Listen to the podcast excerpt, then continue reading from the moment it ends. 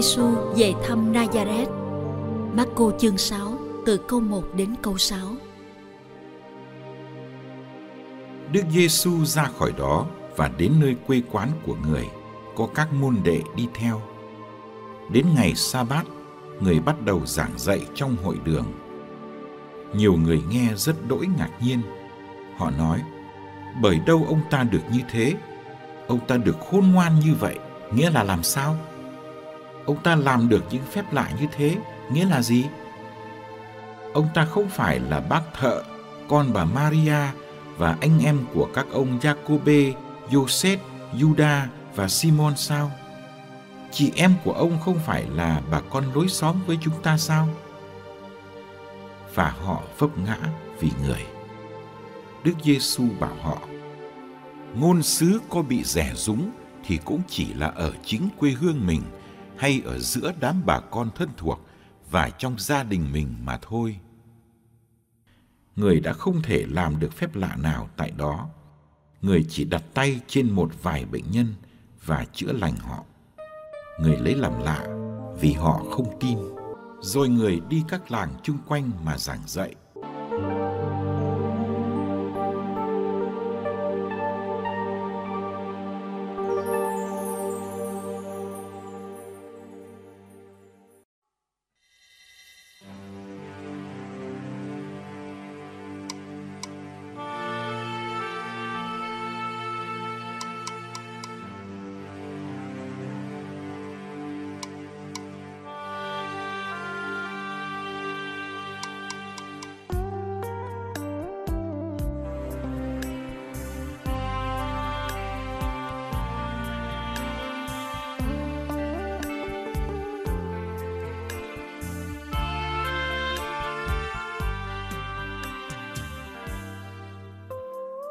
Chẳng rõ Đức Giê-xu đã xa gia đình, xa ngôi làng Nazareth bao lâu rồi.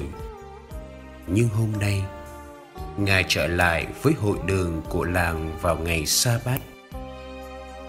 Dù sao Ngài đã có danh tiếng trước đám đông, lại có môn đệ đi theo. Trở về với hội đường thân quen, Ngài được mời đọc sách thánh và giảng dạy. Nghe lời Ngài giảng, nhiều người sửng sốt ngỡ ngàng.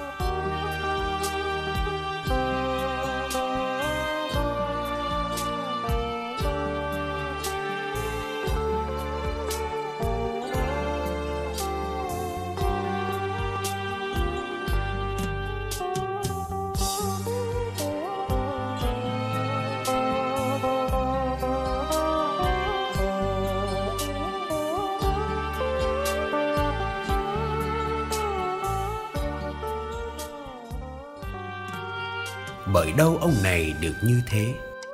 Ông được khôn ngoan như vậy, nghĩa là làm sao? Ông làm được những phép lạ như thế, nghĩa là gì? Những câu hỏi cho thấy, người dân Nazareth nhìn nhận sự khôn ngoan trong lời giảng và quyền năng trong việc làm mà họ bắt gặp nơi con người ông Giê-xu, người cùng làng với họ. Chỉ có điều là họ nghĩ không ra nguồn gốc của những chuyện đó.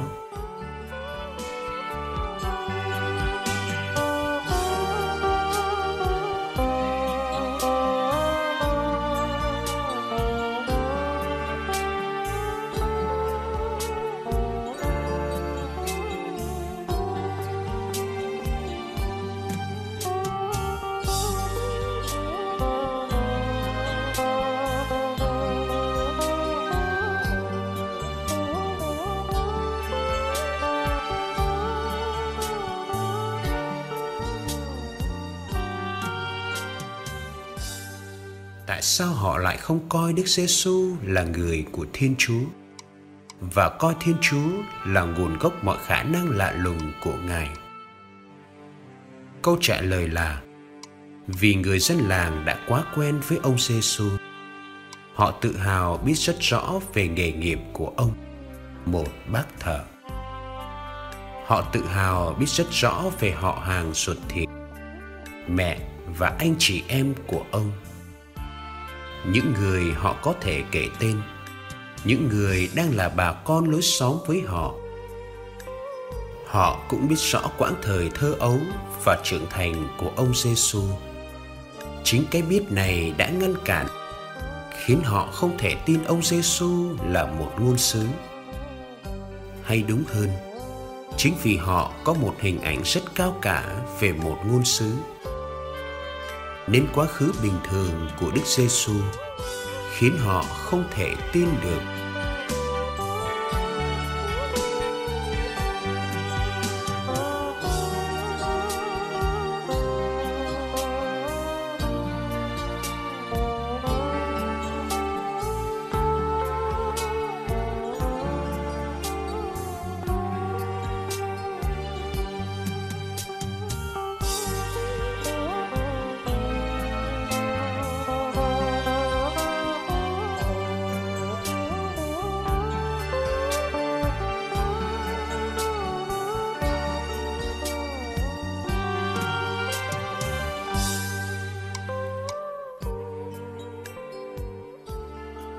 Người dân Nazareth đã không ngờ mình có người làng cao trọng đến thế.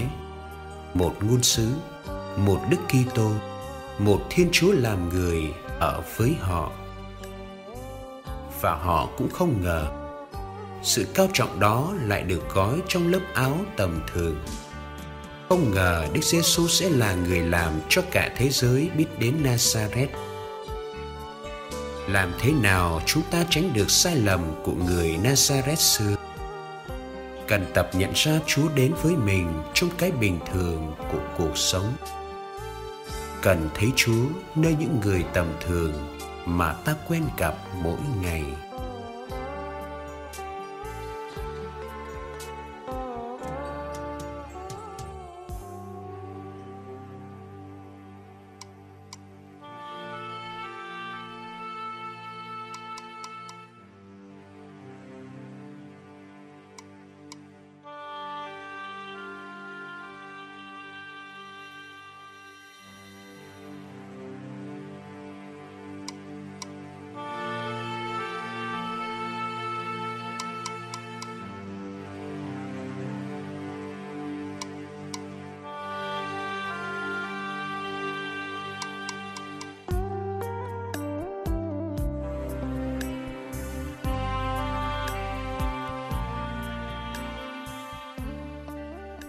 Lạy Chúa Giê-xu, dân làng Nazareth đã không tin Chúa, vì Chúa chỉ là một ông thợ thủ công.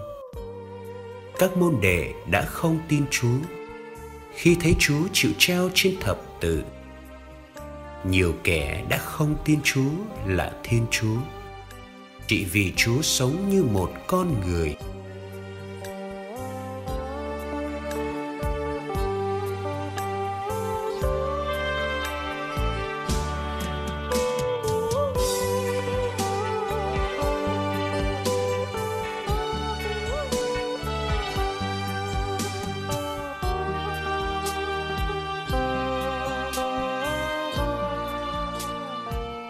Cũng có lúc chúng con không tin Chúa hiện diện dưới hình bánh mong manh, nơi một linh mục yếu đuối, trong một hội thánh còn nhiều bất toàn.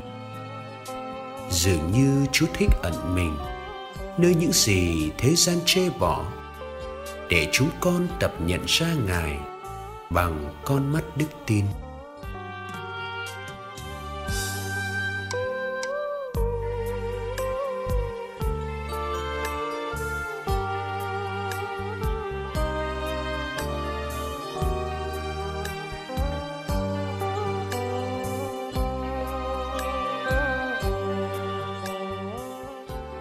Xin thêm đức tin cho chúng con, để khiêm tốn thấy Ngài, tỏ mình thật bình thường giữa lòng cuộc sống.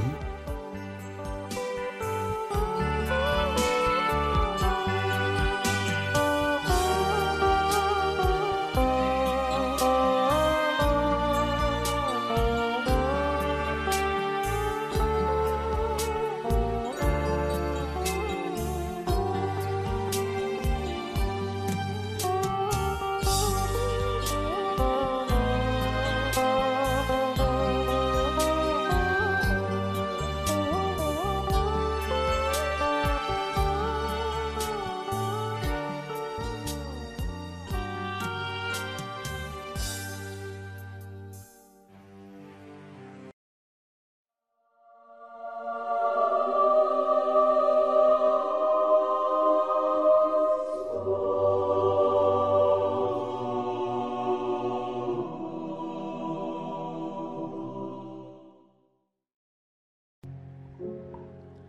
Ngày ba mươi mốt tháng một, Thánh Don Bosco, ngài sinh vào năm một nghìn tám trăm mười lăm, mất năm một nghìn tám trăm tám mươi tám. Gioan Melchior Bosco sinh ngày mười sáu tháng tám năm một nghìn tám trăm mười lăm tại Béziers, Thurio, nước Ý. Song thân của ngài là những người nông dân nghèo. Khi Gioan được hai tuổi thì phân phụ qua đời. Thân mẫu của ngài, đấng đáng kính Margaret Ocina, đã phải cố gắng hết sức để nuôi dưỡng, nuôi nấng cả gia đình. Vừa đến tuổi khôn lớn, Gioan đã phải làm việc vất vả để giúp đỡ mẹ. Ngài là người thông minh và tràn đầy sức sống. Rồi Gioan bắt đầu nghĩ đến việc đi tu làm linh mục. Ngài không dám nói điều gì với mẹ, bởi vì biết gia đình không có khả năng chu cấp cho ngài theo học ở chủng viện. Hơn nữa, mẹ Gioan đang cần có người phụ giúp việc nhà.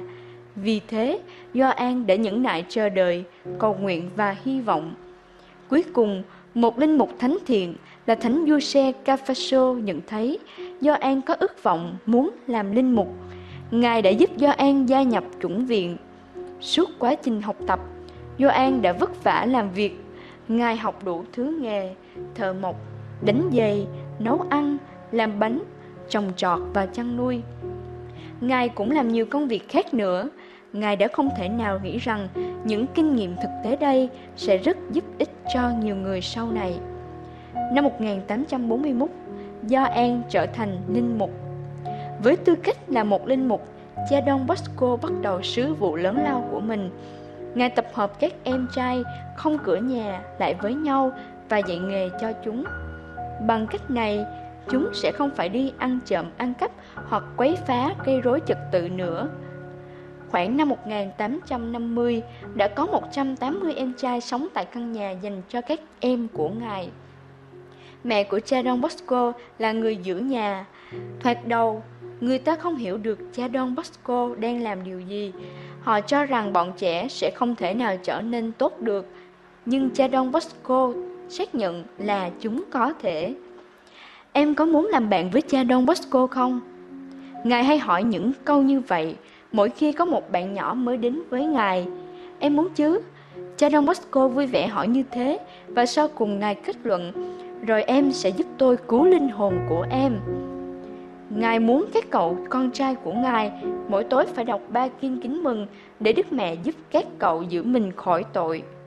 Ngài cũng dặn dò khuyên nhủ bọn trẻ phải thường xuyên lãnh nhận bí tích hòa giải và thánh thể với lòng yêu mến. Một trong các cậu nhỏ của cha Don Bosco là Đa Minh Savio đã trở nên thánh. Cha Don Bosco thiết lập một dòng tu chuyên đào tạo các linh mục và tu huynh theo tinh thần của Thánh Phanxicô Salesio năm một nghìn tám trăm năm mươi chín. Họ được gọi là các tu sĩ thuộc tu hội Salesian Don Bosco. Một dòng nữ dành cho các chị em Salesian có tên gọi Daughters of Mary, House of Christus cũng được thành lập vào năm một nghìn tám trăm bảy mươi hai với sự giúp đỡ của Thánh Maria Majario. Cha Don Bosco qua đời vào ngày ba mươi mốt tháng một năm một nghìn tám trăm tám mươi tám. Toàn thể dân thành Thurio đã xếp thành hàng dài trên các đường phố để tỏ lòng tôn kính, cảm phục, yêu mến và biết ơn ngài. Lễ an táng của cha Don Bosco đã trở nên lời loan báo vui mừng, tạ ơn Thiên Chúa vì đời sống kỳ diệu của con người này. Đức Giáo hoàng Pio mười đã công nhận các nhân đức anh hùng của cha Don Bosco và đã ghi tên cha Don Bosco vào sổ các đấng đáng kính vào ngày hai mươi tư tháng bảy năm một nghìn chín trăm lẻ bảy. hai mươi hai năm sau, Đức Giáo hoàng Pio mười một, một linh mục trẻ coi sứ đã có lần gặp gỡ cha Don Bosco, sau này đã trở thành một Đức Giáo hoàng Pio mười một, đã tôn phong chân phước cho cha Don Bosco ngày hai tháng sáu năm một nghìn chín trăm hai mươi chín. Chính ngài đã sung sướng phong thánh cho cha Don Bosco vào ngày một tháng tư năm một nghìn chín trăm ba mươi tư.